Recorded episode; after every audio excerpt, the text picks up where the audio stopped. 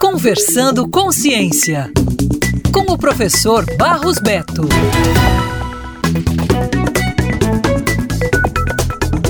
Você sabia?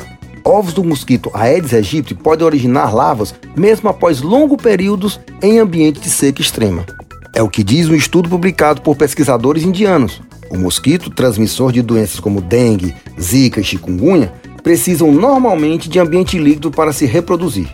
No entanto, cientistas do Instituto de Ciência das Células Estaminais e Medicina Regenerativa e do Instituto Indiano de Tecnologia de Mandir descobriram que, no estado germinal, ele adquire resistência à secura depois de 15 horas em água parada.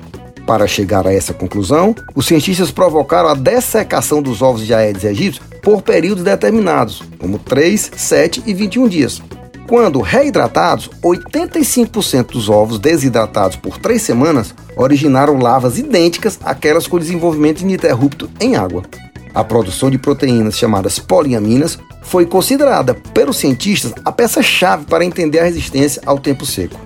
Essa resistência dos ovos do mosquito permite que com ele se expanda para outras regiões. Com o aumento do número de mosquitos, cresce também a incidência de doenças transmitidas por eles, as Américas registraram quase 3 milhões de casos de dengue entre janeiro e junho desse ano, conforme dados da OMS. O Brasil foi líder em número de pessoas infectadas, com aumento de 72% dos casos em relação a 2022. Foram confirmados mais de 1 milhão de infecções e 769 óbitos. A melhor prevenção para as doenças causadas pelo Aedes aegypti é acabar com o mosquito. Como não é possível ver os ovos a olho nu, é necessário eliminar possíveis focos de reprodução. Isso é pesquisa, isso é ciência, tecnologia e inovação. Valorize sempre.